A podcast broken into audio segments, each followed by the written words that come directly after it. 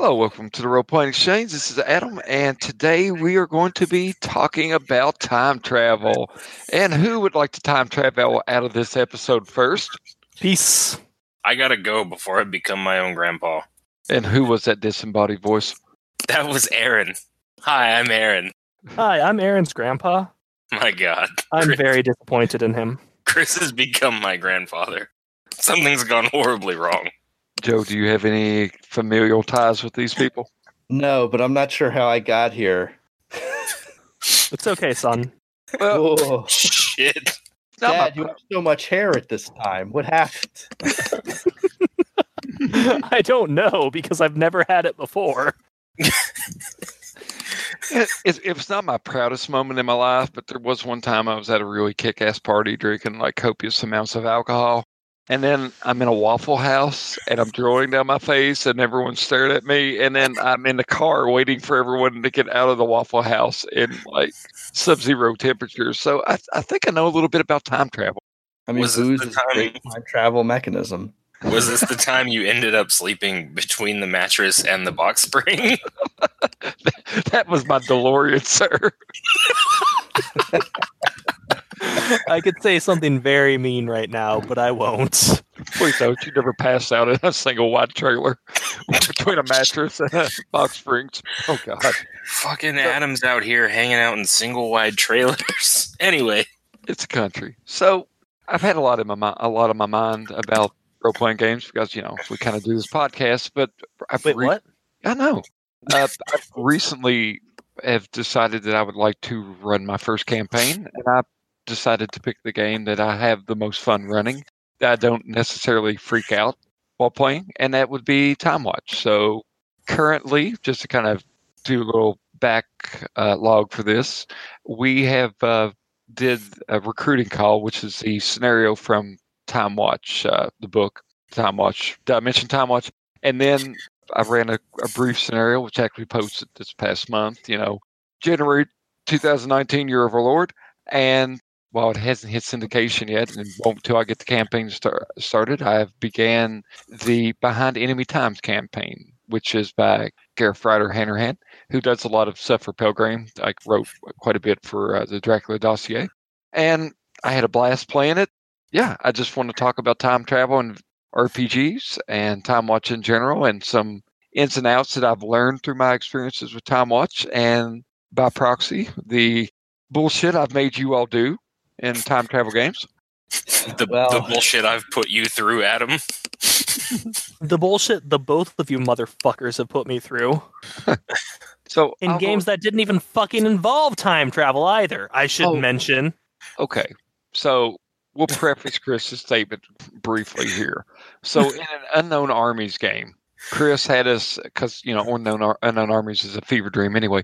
Chris had our characters end up in a in-dimensional kind of world where we're driving down a Texas highway outside Marfa, Texas, battling with Cenobites? Or what were we fighting, Chris?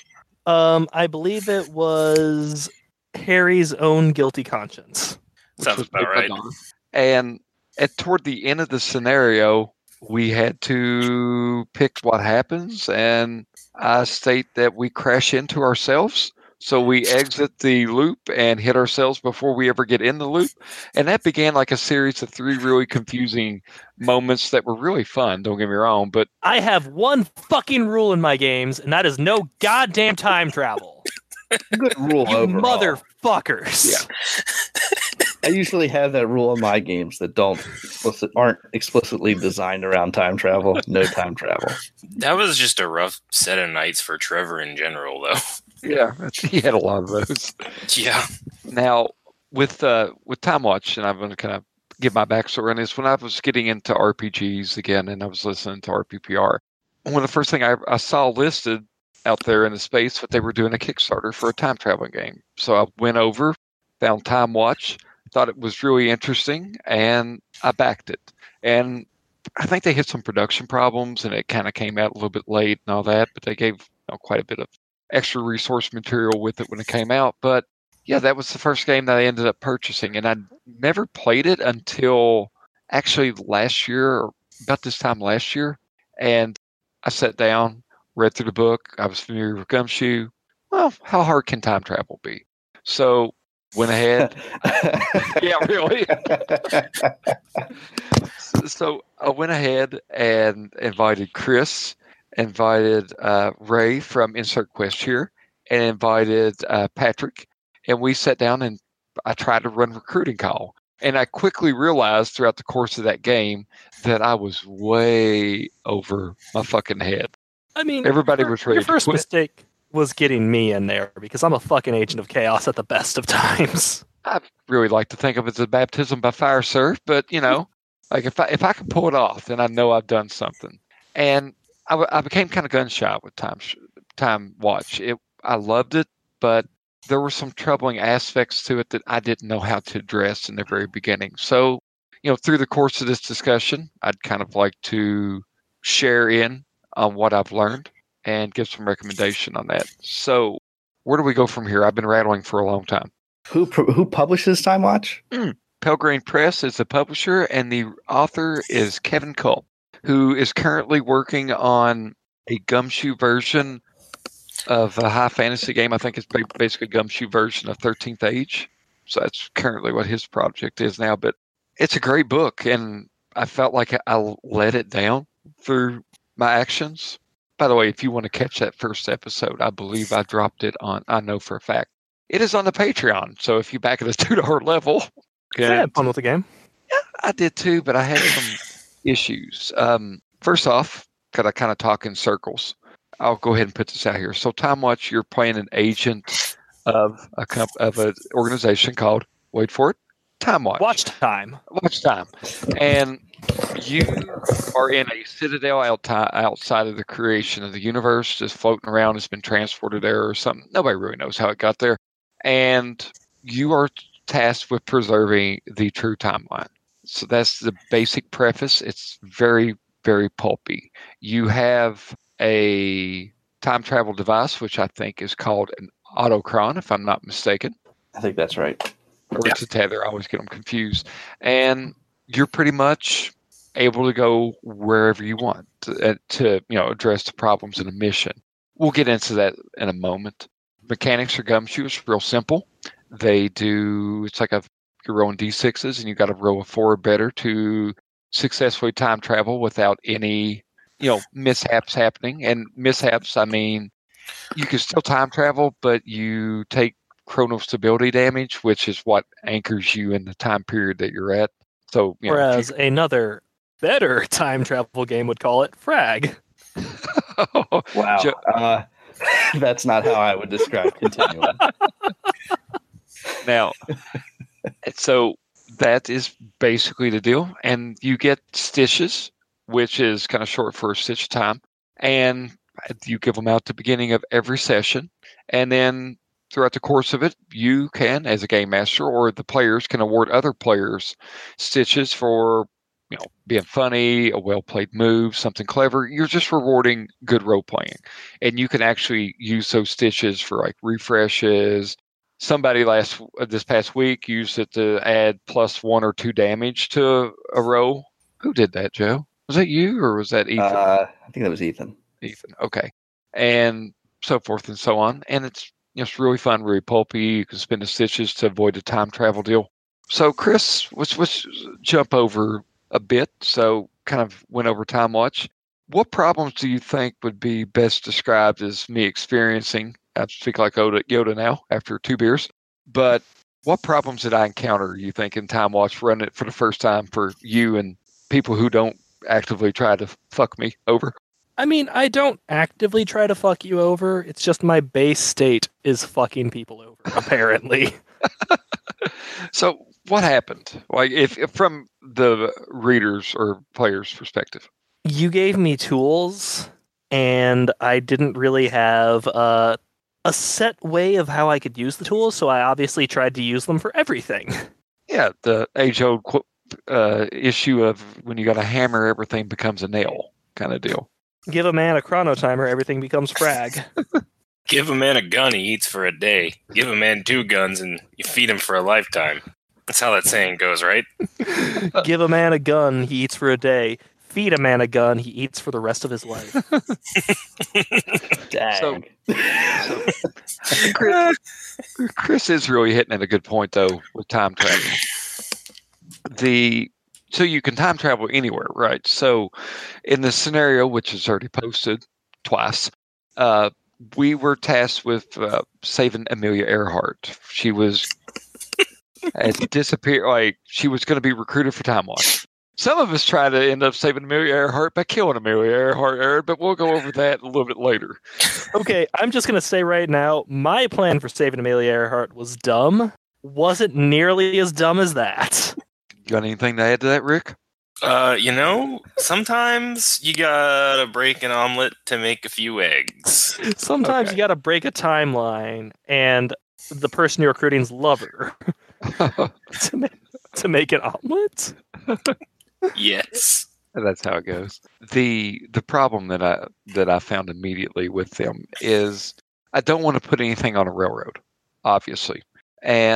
But you have a scenario in mind and you have scenes in mind, and it's kind of, you can adapt as it goes, but to save Amelia Earhart, the way the scenario is scripted, you're supposed to time travel to the island. I can't remember what it was called now, where they think that she ended up crashed, and she was going to make it ashore with her co-pilot and was going to be assassinated by Nazi assassins, like you do. And that's what I was expecting Chris to go to. But Chris didn't go there because Chris can time travel. And he was thinking outside the box, which is, this is the greatest thing about the game. You can do these things. But Chris decided to intercept Amelia Earhart before she gets to the island. So there's a whole... And Aaron did the same fucking thing, too, I think, in their game. There's a whole goddamn scene that it's supposed to be fighting Nazi snipers and it's going to be action that is poof gone in an instant of time. That's pretty deep there if you think about it. But that seems like a sign that the scenario itself isn't fully thought out, because two separate people thought of the same plan. It's very mine was less murderous, at least. Yeah. The problem with Amelia Earhart in that scenario, it seems to me, would be the fact that she's on a flight by herself and no one knows exactly when she disappeared. Once she disappears off the horizon of California, when she's no longer visible from California or whatever, she could have disappeared at any point between leaving the United States and the future. It's not like Benjamin Disraeli, who, walked out of a tavern or whatever one night and went behind a carriage, and then no one ever saw him again and no one knows what happened. Yeah. So where you have a very specific amount of time that he could have disappeared in. Yeah. It's like a thing where there's several weeks where, where is she? There's a huge gap in there. And, as being the game master that did not want to, show the rails that the scenario was on, I was like, fuck it, we'll go with it. And in both instances, I was able, at least in my mind, I felt like I was able to string something together that was enjoyable and fun. Mm-hmm. And it worked, but that was one whole scene gone. And then I had a conversation with George. And this is one of my first bits of advice here, George, and from Georgia Gen fame. It seems like if you have something that's perhaps that loose, so where there's so many windows of opportunity, you've got to kind of use what he said, Ziggy it, which Ziggy being a character from the Quantum Leap TV show, which Scott Bakula's character was spiritually soul jumping to people throughout history. And then there was a character, I can't remember what his name was, who would go back, teleport a hologram of himself to Scott Bakula, Sam. And he would tell Sam what he needed to do, which provided the rails and the plot line for this. So I think if you want things to run smoothly, you need to be a little bit more explicit. Now, you could, not saying don't deny a clever suggestion, because that would be a really shitty thing for a GM to do. But, all right, so Amelia Earhart's going to disappear. You need to be on this island waiting for her. If you phrase things like that, maybe it's kind of like one of those Wizard of Oz things where you don't see the man behind the curtains. What do you think? That seems like just an extension of typically what I would call good GM advice, where you start the characters already in the premise of the game. Yeah. I would also argue you shouldn't base something on a historical persona who has several weeks of missing time. Like, I think this is a sign of poor design in, like, the initial game. If they had picked someone like D.B. Cooper, who's a fucking non-entity, he steals from a plane and then disappears for good, D.B. Cooper would be a great Time Watch agent. If you listen to the Fandible podcast, which I do, they actually, one of their characters plays D.B. Cooper. For the Amelia Earhart duo, there was her last check-in was at New Zealand. So there is like record of her being here, being there, you know, refueling and stuff like that. So it wasn't as broad of a spectrum as we're kind of alluding to here. But yeah, there is, you know, tons of time. I mean, it's long enough time for it to be a mystery. That's the thing. You could do a person that is possibly like D.B. Cooper, but instead of a record, there's just debated whether they existed or not. Holy shit, a wild Ian appears. Right. Ladies and gentlemen, this is Ian. Say hi to nice people, Ian. Hi, nice people. Thank you. I had to do that. So, yeah, that was my main problem, that I was kind of relying on something that wasn't there all of a sudden, and I had to improvise, and it was fun. So, Time Watch. Again, I don't know how the game itself works, although it's awesome and I would like to play it, but it does remind me of... there was a video game, I can't remember what it was called. I think it was called Time Shift or something, but you would jump back in time to various points, sort of Quantum Leap style. But what you could do is, if you're going to do a historical event, I would, just off the top of my head, if I wanted to do something and force someone to deal with it, I would have like a major point where, like, if they're on the Hindenburg, they get time travel to the Hindenburg and they have to save someone before the Hindenburg explodes, they need to be explicitly told, hey, look, you can't not have the Hindenburg be destroyed while it's in the air. Now, that doesn't technically mean it has to explode or let on fire or whatever. It just has to be destroyed, because if you don't, you will not exist at all. And then you frame it to where it would be impractical to, like, say... delay the guy's flight on the Hindenburg or something like that. Like, he has, like, the things that he has done would ripple through the time stream. I like that. There's enough historical record, basically. Or yeah. Be the thing is like, yo, you have to do this. You have to go destroy the Hindenburg or something like that, because if you don't, then the package that is a prototype atomic bomb for the Nazis will actually get to where, you know, whatever. Yeah. And then they'll actually win World War II. Yeah. Okay. Works out good. That's a good framing. I mean, that's very much an if but sort of framing device, which is something I feel like you have to do in most time travel scenarios, which is disappointing, because time travel itself should be all the fucking out there, all the way out there. Well, that's why I like doing. If I'm going to do a time travel, I mean, there's if but. I do if buts for one shots in my head, but if I'm going to do something like a campaign or whatever, I'm just going to have it where at a point where it's like, you can do whatever you want, because what I believe in is the multiple timeline scenario, where it's like, just because you do one thing in one timeline doesn't mean it's going to affect your timeline, as long as you're able to jump back to your timeline. So I would invent, like, here's a device that can jump back to your timeline. Even if you fuck up, like if you killed Amelia Earhart, that's not going to affect our timeline. If you killed her in front of everybody by, you know, shooting her plane down with a javelin missile. But that removes any stakes. Okay, yeah. Rick Sanchez. Like, literally, if you're like, well, you can do whatever in this timeline, it doesn't affect yours at all, like, then what's the point? Like, there's no need for any kind of caution or... I have home players who don't really care about that kind of stuff, so... But I mean, also... okay, but, like, that still removes any kind of risk. Yeah, you're right. But I feel like that's just a different style of game. Yeah, well, the game's very accommodating, though. Yeah, Time Watch, I think, allows for those different styles. Like, the main game is you are a member of Time Watch and you're trying to preserve the timeline. And there are other styles of games, like, and one of them is, like, you know, time travel adventure.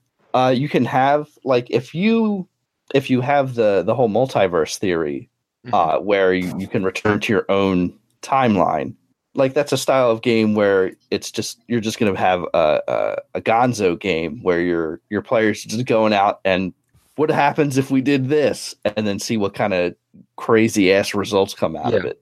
Like that can be fun. I mean, I wouldn't want to do it all the time, but you know, once in a while, that would be a fun thing to do.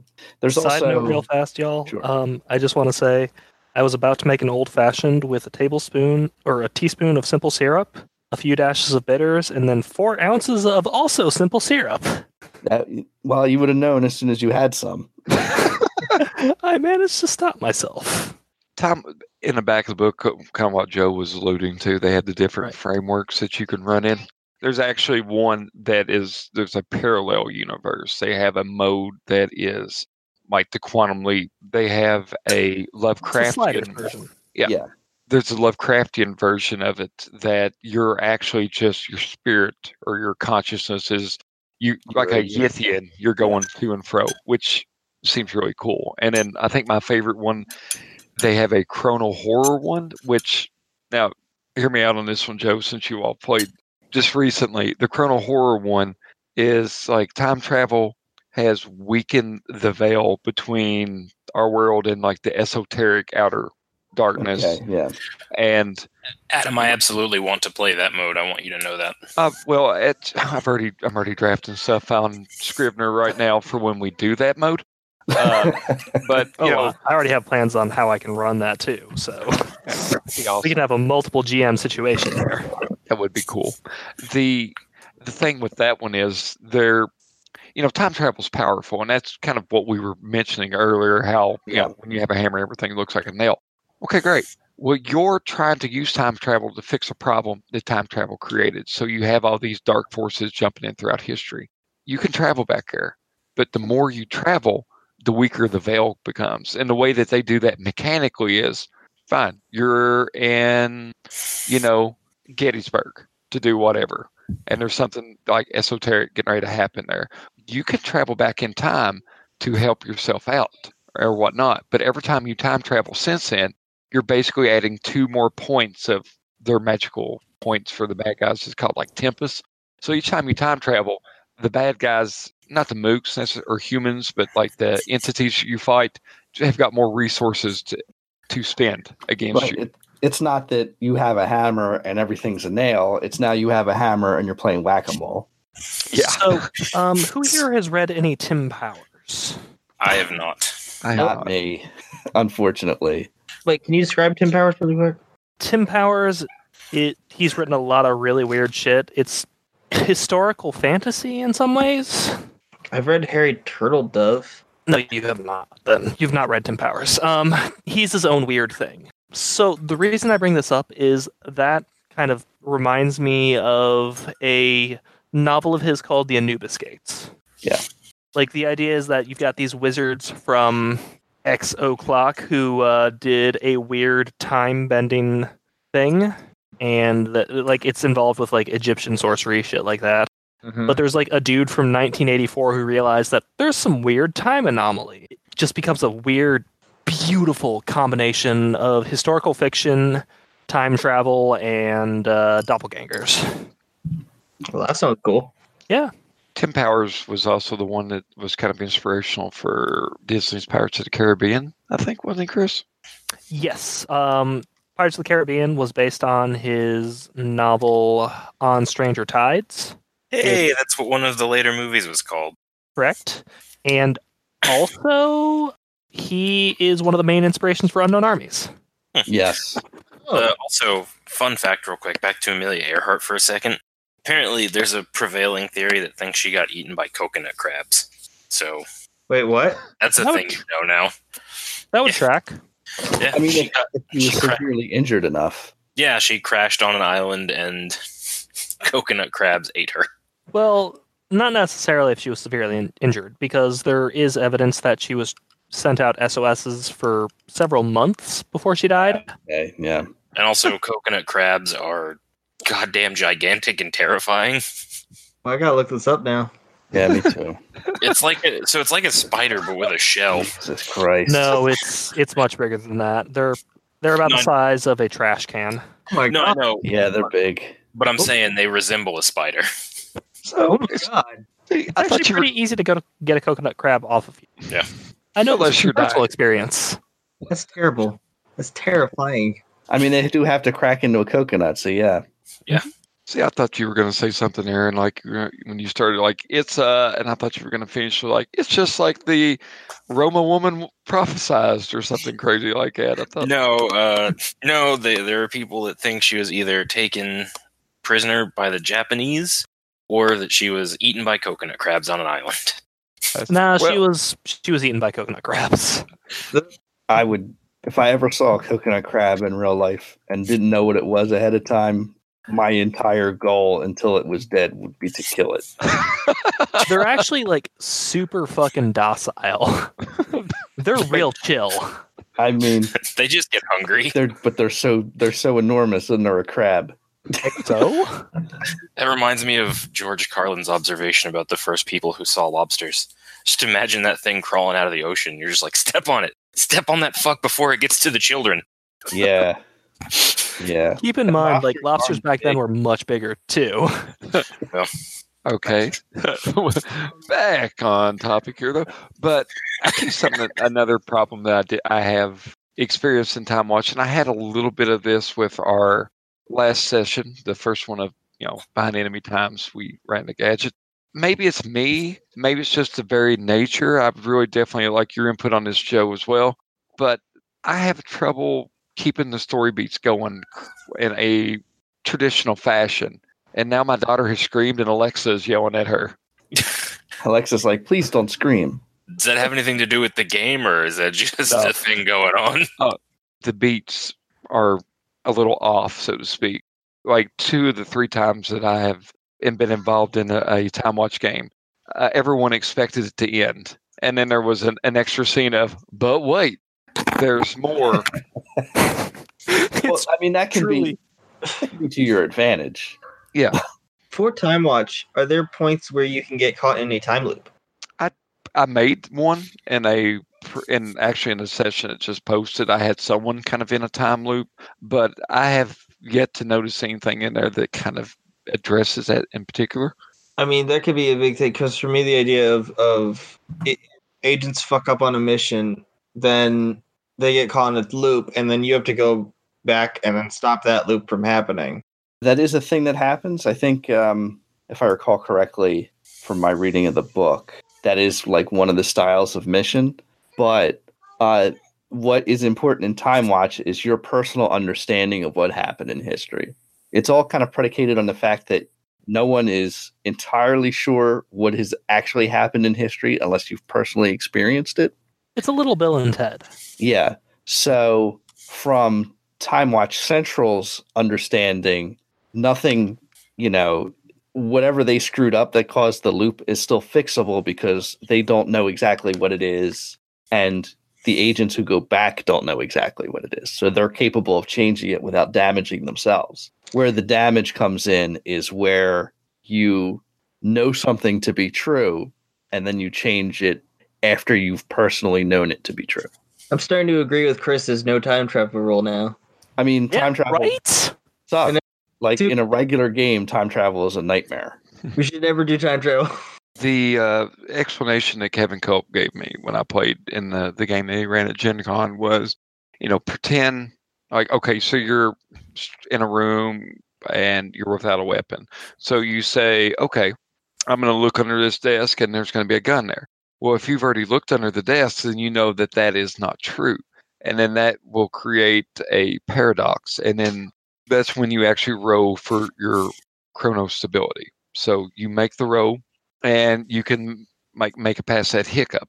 If you don't make the roll, then you're basically your sanity or stability mechanic that they use in Time Watch, the chronostability, takes a hit and you become a little less tethered to reality as we know it. And if you go completely zero on that, then you're actually subsumed by the time stream and you'll just basically turn into an extra, so to speak, which, they kind of make concessions where, okay, you can go back in time and, rescue, Rick, who thinks he is a meter maid or something like that. So it feels like the best trick to being a time cop is just like showing up utterly ignorant. Yes. Just being like, what ho, Sally Forth? I have a gun under here. Or put a bunch of points in Timecraft. Yeah. Oh, Rick. Those beginnings, the most racist detective ever. Those beginning sessions that we did, I mean, you can go back and listen to them. There's moments where gameplay stops and it's like, and we're all sitting here trying to figure out what to do. It's like, well, if you do this and you know this is going to this, it's like, it hasn't happened recently, but I swear, Aaron, when it was just me and you and Ethan doing recruiting call, there's points where we just had to kind of, we were all on the same team at that point. It's like, all right, figure this out. This is the issue with time travel as a game, and you can see it comes up with the only other time travel game I'm aware of, which is Continuum. It comes up there, too, where you have effectively two parallel timelines. Your personal time and time for everyone else. And it's sort of monitoring both that makes it difficult to play. Joe, why don't you real quick tell us a little bit of what you know about Continuum? Like, how do they... What do they have in common? How are they different? Chris, you can help me out here because you've read it. One is good and one is bad. I think that's true. Continuum is a game. Who wrote it? I have a copy. Let's take a look. It was written by Chris Adams, David Foden, Barbara Minui, with additional material by Liz Holliday, Brian Ward, and Sean Jaff. It published in 1999. Was it actually published in 1999, though? That's the copyright date. 1999? Or yeah, I was going to say, what if they came back in time with a copy from the future and were like... I mean, there are people who are like, this book is a work of genius and it's unplayable because it's a work of genius. Yes, it really is. It makes me really think of the true time genius, Johnny Five Aces. Oh my God, Johnny Five Aces. I don't know who that is. So Continuum is unplayable? It's not unplayable. Like, the mechanics work? Yeah, it's not wonderful. Like, at base, if you were to just take the mechanics out of the game and apply them to some other game, I feel like it would be fine. The part that makes it, to me, extremely difficult to play, if not impossible to play, is the amount of paperwork required to actually play the game. I found it actually pretty similar to Time Watch in a lot of respects. There's the whole idea of chronal stability, which they call frag, as Chris has already alluded to in Continuum. There's the idea of the parallel timelines where there's actual time and your time. There's the idea of there is a group in the base game that is attempting to preserve their own timeline, except in Continuum, there's a very specific enemy who is trying to destroy that timeline. What makes it difficult to play or run? So, in order to play the game, you're supposed to track every time you span, which is traveling through time or space using your implanted time travel device. And the more you travel through time, the better you are at traveling. The better you are at traveling through time. But if you don't record every time you travel through time, your character is penalized. Either because they've built up too much frag because they've accidentally created a paradox, or just because they've effectively blocked out large sections of time that they won't be able to travel in without risking that. And a big aspect of the game is that you're trying to make the other person frag. Yeah. Yeah, that's how you defeat the enemies, the Continuum, which is the main group. Yeah, no, it's basically you are fighting them through bookkeeping. Yeah. You mentioned there was a lot of paperwork. Yeah, no, you have to write down every fucking era you visited, what you did there.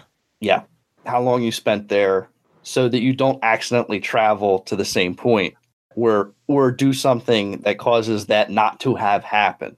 And if you don't keep those records, it's going to hurt you, and that just is an enormous amount of downtime where you're okay, I went to Paris in 1875. Let me write that down. How long are we spending in Paris? GM says, I don't know. How long are you going to spend in Paris? And then you have to figure it out. All right, I arrived 8:30 p.m.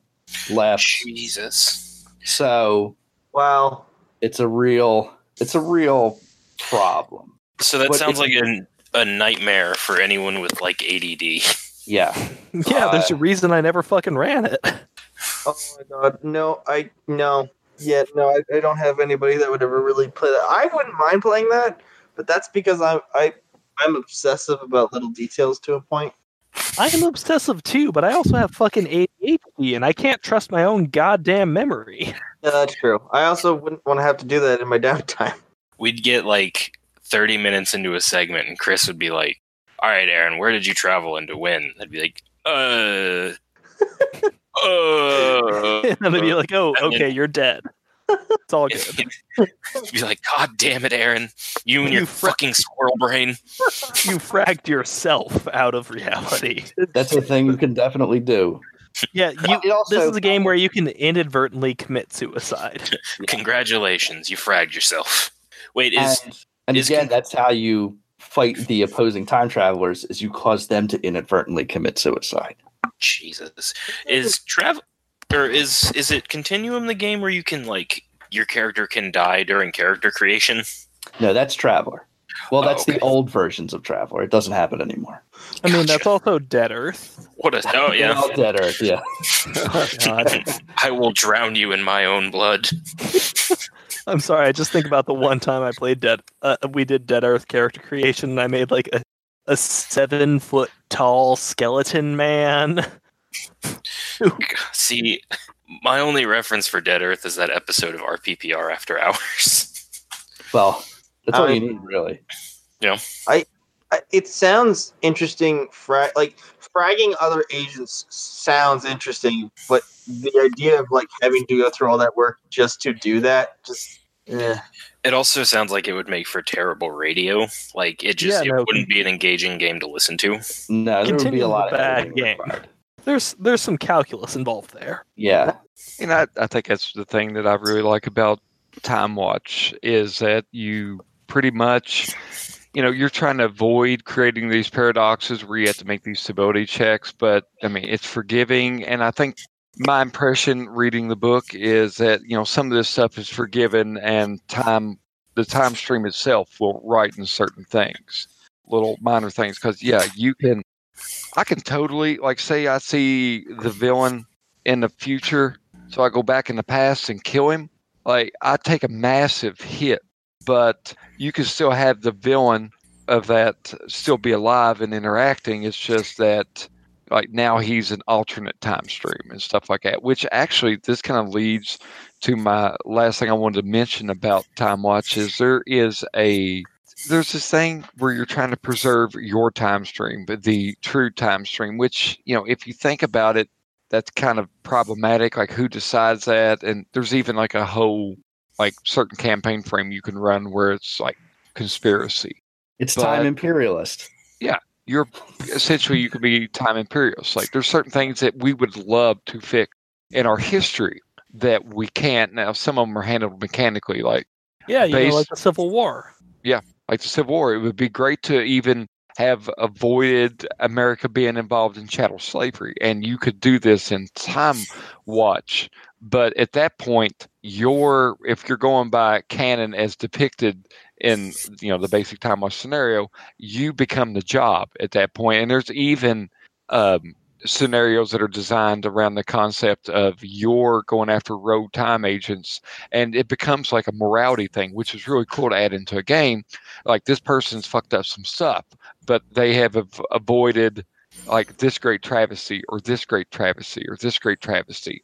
Like, the game explicitly builds in that you cannot, and they even tie it in with like you cannot avoid Hitler. If you eliminate Hitler, then nuclear war is going to break out in America in the world in 1950s, and everything's going to be decimated. So Hitler and the Holocaust and all these horrendous things that happened have to happen because it's part of that time stream. I guess that's better than the Continuum resolution for that, is that if you kill Hitler, you have to replace him. Yeah, they just drop a new Hitler down there. What? Yeah, that's just another dude in a thin mustache and a bad haircut who, you know, leads Germany to execute millions of non-Aryans. That's awful, but also kind of hilarious. I just killed you. How did you cut? It's hey Jerry, I saw you over. I saw you back at the time cooler. I was late to work, and now I'm fucking Hitler. Fuck you, Hitler, Jerry. Yeah. It's like BioShock or BioShock Infinite. Yeah. Oh god. There's always a Hitler. So I like to point out that I remember there was a. I really like the idea of you trying to stop an agent that is doing good things. Whether or not that is for the worst later down the line doesn't matter. I just like the idea. Well, I mean, it can matter, but I like the idea of why are we trying to stop someone that's writing all these wrongs? Yeah, I think that's a real interesting place to explore. But I think that's also something you're going to have to be careful with because you can't. You got to be careful about like minimizing these tragedies. Like the reason everybody wants to go back in time and kill Hitler is because Hitler was a monster. And while you're back there, why not off Stalin? Yeah. And Mao. Yeah. Get them all. This is why I have a strict no time travel policy in my games, even with my fucking players. I do like that Time Watch, like canonically, there's someone that's always stationed in Berlin in like 1944. Yeah, it's that's shit work. It's like you fucked up. Like, well, guess what? You got to fight off everybody coming back in time to kill Hitler. Yeah, that's like. Oh, sorry. You kill. Oh, sorry. Go ahead, Ethan or Ian. Sorry. That reminds me of this. There's this comic. There was this comic strip where these two guards guarding Hitler are like, "Hey, Franz, you think that Hitler's a bad guy? No, why?" And then all of a sudden, there's this bright light, and this time traveler comes back, and he fires a ray gun, and they have to kill him. And then it cuts to all these other dead time traveler bodies, and it's like, I don't know. I'm just really curious as to why the time travelers keep coming back to try and kill Hitler.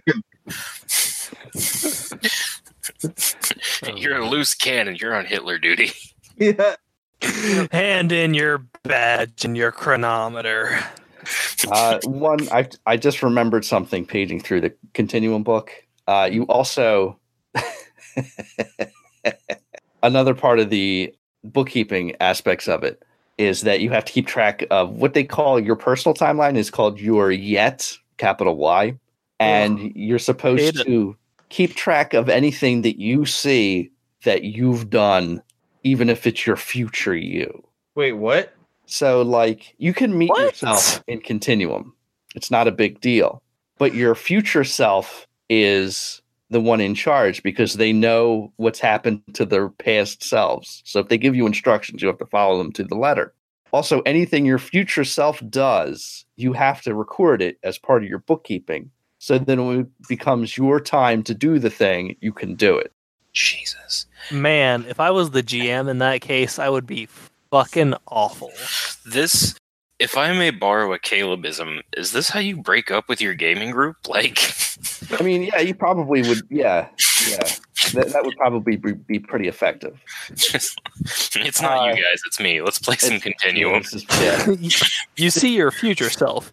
He is shitting into a bucket, and then he just threw it on to like his grave. Oh. And then he turns to you and says, "Listen, I know you don't understand, but this has to be done. You will. You gotta do it. You have to do this, or else reality will break. Or at least your reality will. Later." And then he just beams away. You see yourself. Oh no! It's not later. It's just like, peace, bitch. and then he just throws glitter into your face, man. Oh, right before disappearing.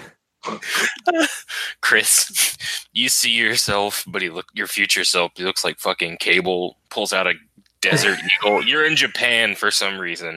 He puts it to a Shiba's head or a Shiba Inu's head, and he's like, "Look, Hachi is history's greatest monster. You just don't know it yet. You just don't know it. It's the Antichrist." And he just everything like, you know is wrong. He just like obliterates this dog's head. And it's like, you'll get it one day, and then jumps through a portal. Well, first of all, that's not true because I am very much against the whole like cyborg treatment that Cable has. Yeah, there was a reason for it. You don't understand now. I'd be just like, what just happened? What? Why did he hurt that dog? Why? Yeah. What? Wait, why did he show me hurting that dog? No. Like, that's the thing that bothers me. Man, like, why would future me show past me any of his like shit. Yeah, oh, I didn't mean too much of a coward. You need to be hardened. I didn't mean like you specifically, Chris. I mean it was like the royal you, but like I'm just imagining. No, Chris's character, the GM, would be like, "All right, Chris, you have to stop your past self or your future self from going back to 1980 and murdering Ronald Reagan." And Chris has to make a very hard choice. Oh no, I wouldn't. I wouldn't stop myself at all. And if I have learned anything with gaming with Chris for about 4 years almost, Chris, is that basically if you want to destroy your game, all you have to do is like put a dog in there that something bad happens to it, or Nazis. Like either or, we go everything. Hey! You could also put in like really nasty Republicans. What if I can't argue against the Nazi point? What if the point is to kill the Nazis and save the dogs? Would that save the game? Doesn't matter. I'd do it anyways. What if the dog is a Nazi? I mean, that's better than Reagan, so... Yeah, but I mean, most things are. Speaking of Reagan, beforehand... Okay. Ian, you're a fan of Reagan, right? Yeah. This isn't really related to Time Watch at all, but it kind of is. I just realized that the concept of Time Watch reminds me a lot of Time Splitters. Yeah. That was the game. That was it. Yeah. Time Splitters is great, but it has not, in terms of control, has not aged super well. I played the second one a few months ago. It's got floaty GoldenEye controls. Is that the arcade game? No, that's Time Crisis, which is not time travel related. It's just like you have a time limit. Are you talking about the one where you have to like push down on the pedal to get your character to duck, Chris? Mm-hmm. Yeah, that's Time Crisis. Time Crisis is pretty good. Time Splitters is essentially you play time travel cops or time cops basically, and it's quantum basically, yeah. And Time Splitters are aliens that want to fuck with time. So, like you do, yeah. The first mission involves you fighting zombies. Oh yeah, you're right. And the second one, yeah, I played the shit out of Time Splitters 2 when I was a kid. That was one of my favorite games. 2 and Future Perfect's less good, but it's still fun. There's also a level in 2 that involves fighting zombies in Notre Dame. Yes, and you hunt down a vampire. It's a strange game. Anyway, that's... it's so funny. That's a thing. Yeah. It is great. We got to stop the time traveling aliens and zombies and vampires. Speaking of time, I think we're out of time. Whoa! Look at that segue. I do... I would like to add one more thing. Okay. About time traveling games. No, the segue's up, Joe. Sorry, you're out. Time's up, man. Time's up. Womp womp. Go ahead, man. No, it's just that the structure for the main campaign in both Continuum and Time Watch is basically the same structure that can be found. It all seems to be based on like Isaac Asimov's novel End of Eternity, I think it's called. Mm-hmm. Where they work for a group at the end of time that has invented time travel and just works assiduously to guarantee their own existence, even though it definitely makes things worse. And I understand that because it's like it provides you with a campaign structure, but it would be nice to see like maybe some other not time imperialist style of game. Yeah, that makes sense. I've actually thought about this from a... gaming standpoint. I think it would be very interesting to play the assholes fucking with time. Well, that would be good. What is time? Well, I mean, dude, there's like a whole comedy section campaign framed where you're basically doing Bill and Ted. So I think it would be a fun game where you're just going on a time vacation, just wrecking shit, having a good time, and then you actually can insert Time Watch into the game, trying to stop you from, or cleaning up after you. It seems like that would be a nice, well, at least in my mind, a nice lighthearted kind of scenario. Or a more lighthearted butterfly effect where you go on your little time vacation and you fuck shit up and now you're trying to fix it, but you keep making it worse and more different. Yeah. You're just playing Homer with his toaster. Yeah. Yes, Adam. Yes, you guys. I would definitely run a lighthearted game. Well... You know me. Yeah. You want my sunshine. Homer with his toaster, by the way, is one of my favorite Treehouse of Horror segments. That's a really good episode. Yeah. It really is. Oh, it's raining again. That's a donut. Anyway. Okay. So I think I'd like to take a moment here to kind of talk about some stuff that we got working on behind the scenes at RPX this year, thanks to generous. I'm talking about the meth lab. The math lab. He was going to say generous donations. Yes, the math lab. Yes. First rule of math lab is you don't talk about meth lab. All right. So basically, I just wanted to thank everybody again for all their generous support on Patreon. We've been able to cover web hosting and getting ready to take care of the podcasting costs for a year. So we're going to start churning out some art, new spruce up things. So thank you very much. One of the big things we're kind of working on right now is, like I mentioned, that I'm running a campaign. Aaron, what kind of like little teaser, be a bad boy, tell us about what you're working on. Well, did that get weird when I said bad boy? No, I'm just trying to think of a way to free it. Didn't bother me. It was weird. I have a superhero game that I'm working on, that I've run 2 sessions of, and it's not Mutants and Masterminds. Wait, what? We're Wild Talents. Yeah, it's not Wild Talents either. I guess I'm a hardcore Masks fan now, but no, it's pretty good. I don't have to roll any dice, and I barely have to remember rules, and everyone else just has to roll 2 dice, and I get to just come up with stuff, and it's a lot of fun. That's awesome. So what is this campaign? Tell us about it. Well, you see, Masks is a game that involves playing teenage superheroes. So, so it's creepy. Sort of. It can be.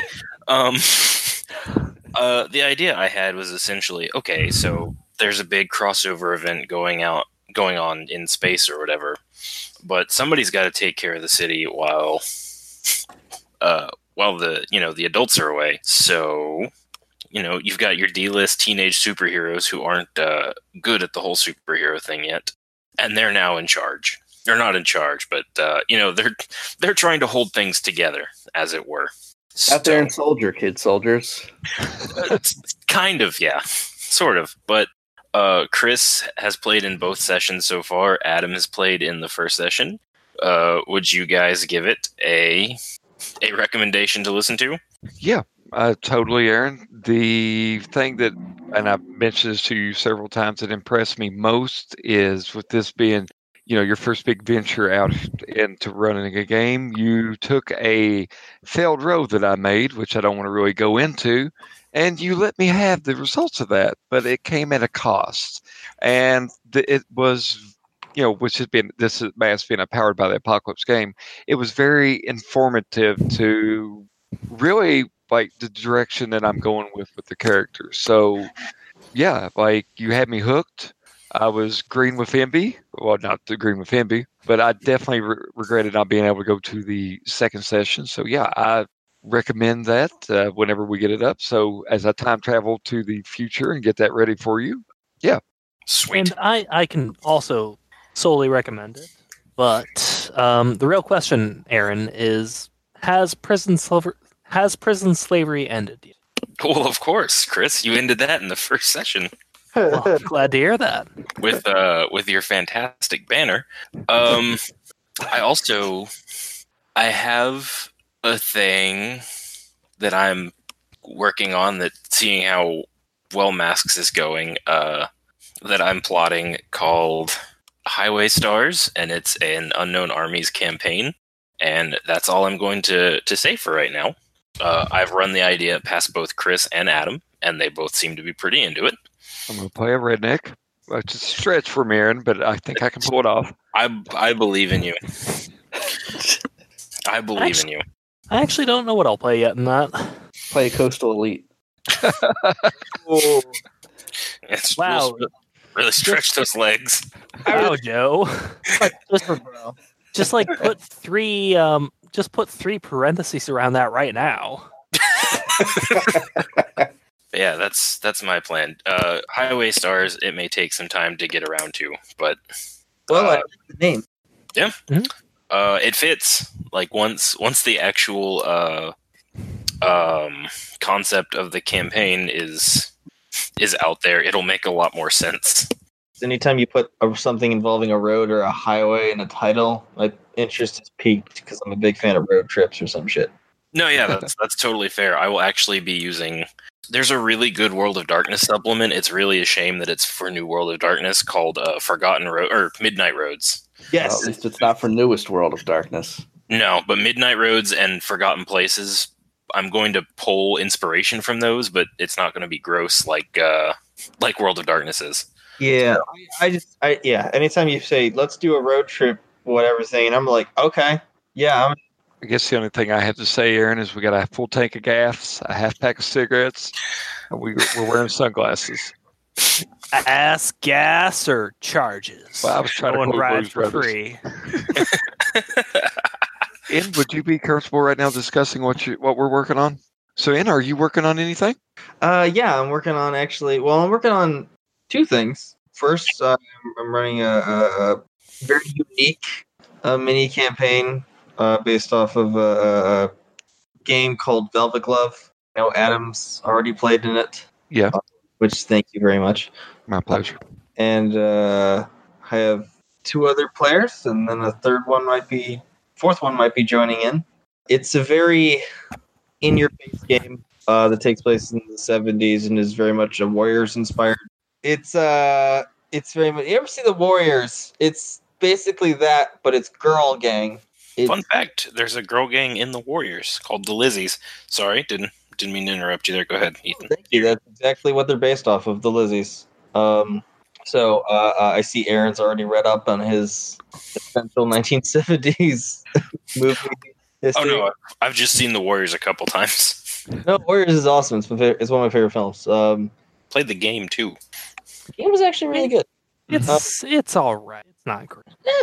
Anyway, but we're I don't know if you want to describe the first session very few words, but well, there's the table. The thing I would mention about it is a in-your-face game, and we have such a great gaming group for that particular game that we were able to take a few of the elements of the game that we were not quite comfortable with, like some of the verbiage that was being used, and switched around because not to go into too great a detail, but I'm a 38-year-old man with two daughters, and there's certain things about it that I just personally didn't want to indulge in, use those words. If I'm going to be honest with Velvet Glove for just 2 seconds, it's very much a game that people will be split on, but I think that listeners will be happy with the changes that we made, and I'm actually happy with the changes that we made because I think they fit into the game a lot better, and definitely the group that we have is throwing themselves into their roles quite well. Mm-hmm. I'm also, the second thing I'm working on is Greg introduced me to a weeb game, and I want to weeb all over it. And gross. I convinced Chris and his very lovely wife to join. What? I don't remember this. What is this? This is Breakfast Cult. Oh, god damn it! Yep, you're right. And when we're done with the Velvet Glove, I'm hoping to get onto that. So, Chris, better get ready to weeb. Yeah, Chris, get ready to weeb. You realize I'm just going to fucking bring this down. It's true, he will. Well, he offered to play, and nobody else offered to play, so it's too late. He's already going to be weebing. Oh, no, I'll weeb it up. It's just, you're expecting, Cowboy Bebop. It's just going to be fucking full-on end of Evangelion. I'm just expecting something to happen that's going to go wrong. Chris, I better hear at least 3 "oh" throughout the game. Nani? Shinderu. Yurumeshi. Jesus. Yurumeshi. Oh, it's nice to have Macho Man Randy Savage in the studio with us today. Anyway. Who's Macho Man Randy Savage? I'm Kuwabara. Fuck that. Those are my two things I'm currently working on. Okay, so Joe, we had a lot of fun at character creation for what you've got in store for us. So, care to give the nice people a taste? Yes. We'll be playing RuneQuest role-playing in Glorantha. It's a it's a sort of Bronze Age role-playing setting. Originally started in the late 70s, early 80s. It's pretty crazy. Players will be playing characters that are a member of a tribe of a bison riders. They ride bison. That's a real thing. Guy on a buffalo. Thank you, Aaron. You're welcome. So, I have not been super into this campaign. I just want to point out the reason why is I have played in a single pickup game of RuneQuest, and it was the worst experience I've ever had. Just like, I've had a lot of bad gaming experiences, but goddamn. If anyone ever tells you to go to the adventure store in Davie on free game day and somebody says, hey, do you want to play RuneQuest? The answer is no. In Davie, which state? Davie, Florida. Okay. We'll never, ever do that then. Chris, like, dude, the first time I drank whiskey, I puked my guts out and said I'd never do it again. But by God, I fucking jumped back on that horse. So fuck up there, little buddy. Yeah. I feel the same way about Pathfinder. So, So, I'm gonna annotate two things. One, it is a rules heavy system. Yep. And combat can be pretty bad. Yep. Two, I like when players win. I'm the opposite of an adversarial GM. So, I mean, if you don't want to play, that's fine. I'm not gonna. Oh no, I'm sure I'll join in on the session or two, and you can just see like Chris show up and just be like, "Oh God, why?" and just fly away. Install the Chris scenario quick. Can't be hurt again, guys. Are we talking about any? Have you brought up the idea of the pilot season games yet? Oh, is that a thing? That is a great segue for that. So there was a discussion about a month or so ago where we're just looking through a bunch of quick search guides for RPGs and kind of came up with the idea that originally was like, okay, we'll just everybody pick a game or two and we'll just run a quick search scenario. And now since then, some games don't necessarily, like on our quick search guides, don't provide a scenario. So we've kind of amended that, but yeah, coming up, we're going to start with those. So if you like, you know, hopefully when we get to this point, I would like to be able to release these episodes on a weekly basis. So when we get to the pilot season, it's going all of a sudden, I'm going to have to edit and I'm going to have to upload in, you know, much more frequency. But yeah, we'll do a series of them and then we'll set up a voting system of some sort and allow you, the listeners, to chime in on what you like and what you want to hear more of. Dragon Age! Yeah, like, offhand, speaking for myself, I don't want to speak for anyone who's not here. I have volunteered to run, like, partly because of how successful Aaron's Mask game went. I would like to run City of Mist, which is in a similar vein. Yeah. And I've heard a lot of Numenera. But I don't know shit about it, so I went ahead, and that's my second pick that I'm going to be running. I really like that all these games I've never played in, but I've always wanted to play and or run, so I'm really happy that we're going to be doing this. Oh, it's exciting. Is Joe, I forget, are you doing Conan? No. Ethan's doing Conan. At least that's the plan. No, I was going to run a game of 7th Sea, the second edition. Okay. And I was going to run the much, much maligned GURPS. Joe, I will play GURPS with you. I want you to know that. All right, hooray. I mean, it's maligned for a reason, though. Yeah, those reasons are bad and dumb. Joe, I'll play anything. Okay, I'm there. You can try to prove me wrong. I'm always for it. Also, I have the 7th Sea starter book that I bought in Austin a few months ago, and I just have never done anything with it, so I'm prepared. At least look at the art, because the art in that book is amazing. Oh no, I have looked. It's very pretty. I'm just saying I haven't bothered to read it because I also bought Bubble Gumshoe the same day, which I also haven't read, but that's not the point. So good. For pilot season, instead of running quick starts for stuff, I'm thinking about doing some just some published scenarios for Call of Cthulhu, maybe. Okay. Because I have the Cthulhu by Gaslight book, so I could run one of the adventures from that. The introductory scenario for that, by the way, is 20 pages long. Jesus H.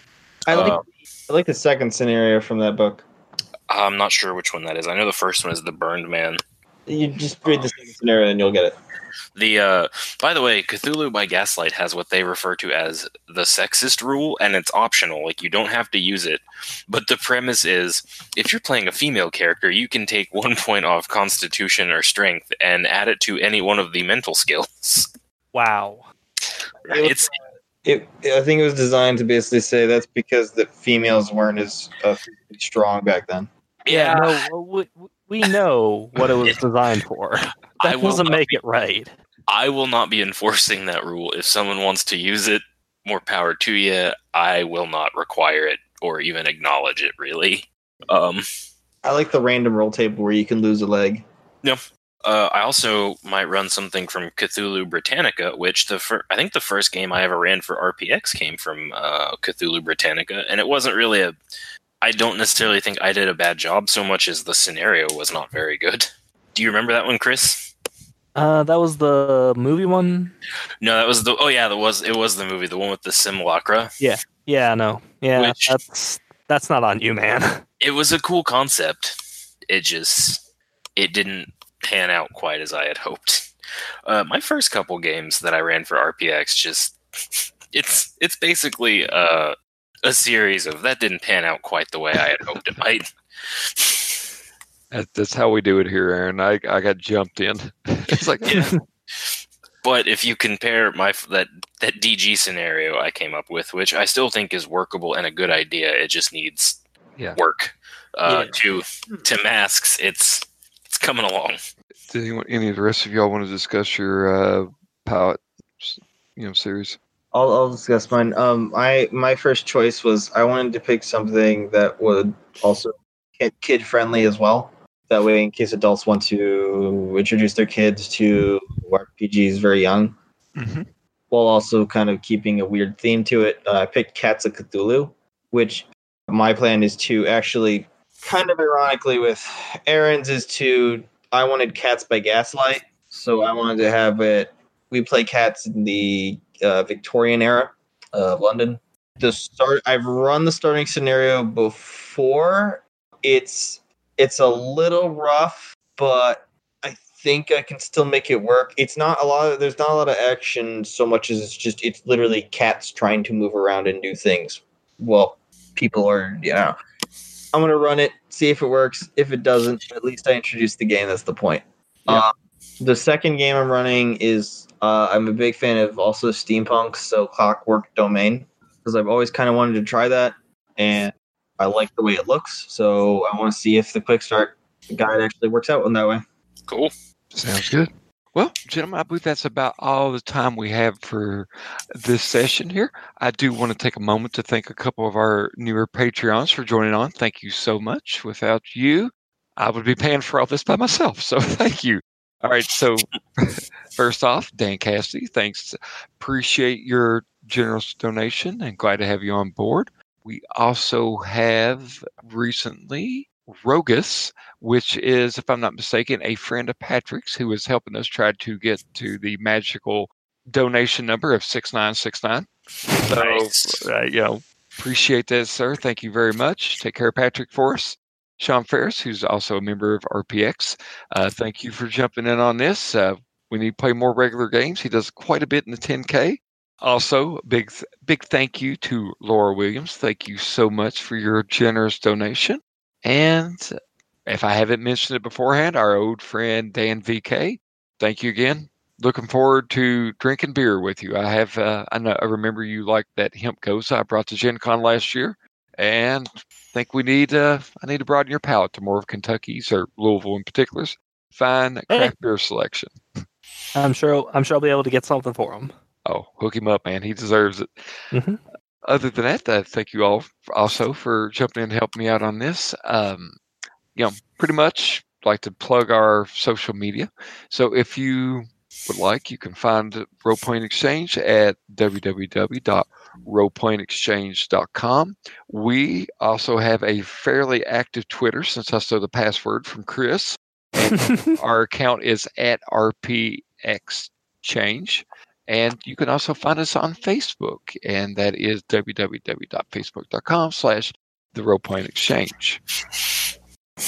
And you know what? You could hook us up with a like on Apple. That would be great. I always fuck that part up, Chris. I think what you're asking for is a 5-star review on Apple Podcasts. Yeah. If you could hook us up with a 5-star review with Apple's podcast iTunes app thing, we would totally appreciate it. Say some really nice things. I know I have a really soothing, southern, seductive twang. I really appreciate hearing that quite often. So, so sexy. You know what? I'm gonna start an RPX Instagram, and it's just gonna be posting pictures of myself. That's all it's gonna be. Is it gonna be just in suggestive poses, or is it just gonna be you like lying down in the bed? Little column A, little from column B, my friend. I need to get a bearskin rug. This is just lost the plot at this point. Yeah. Like, what is even going on here? Well, time to pull the ripcord. Yeah. Thank you all. And as always, Chris. We did not think this through. God. We didn't think it through. Bye. Good night, everybody. Bye.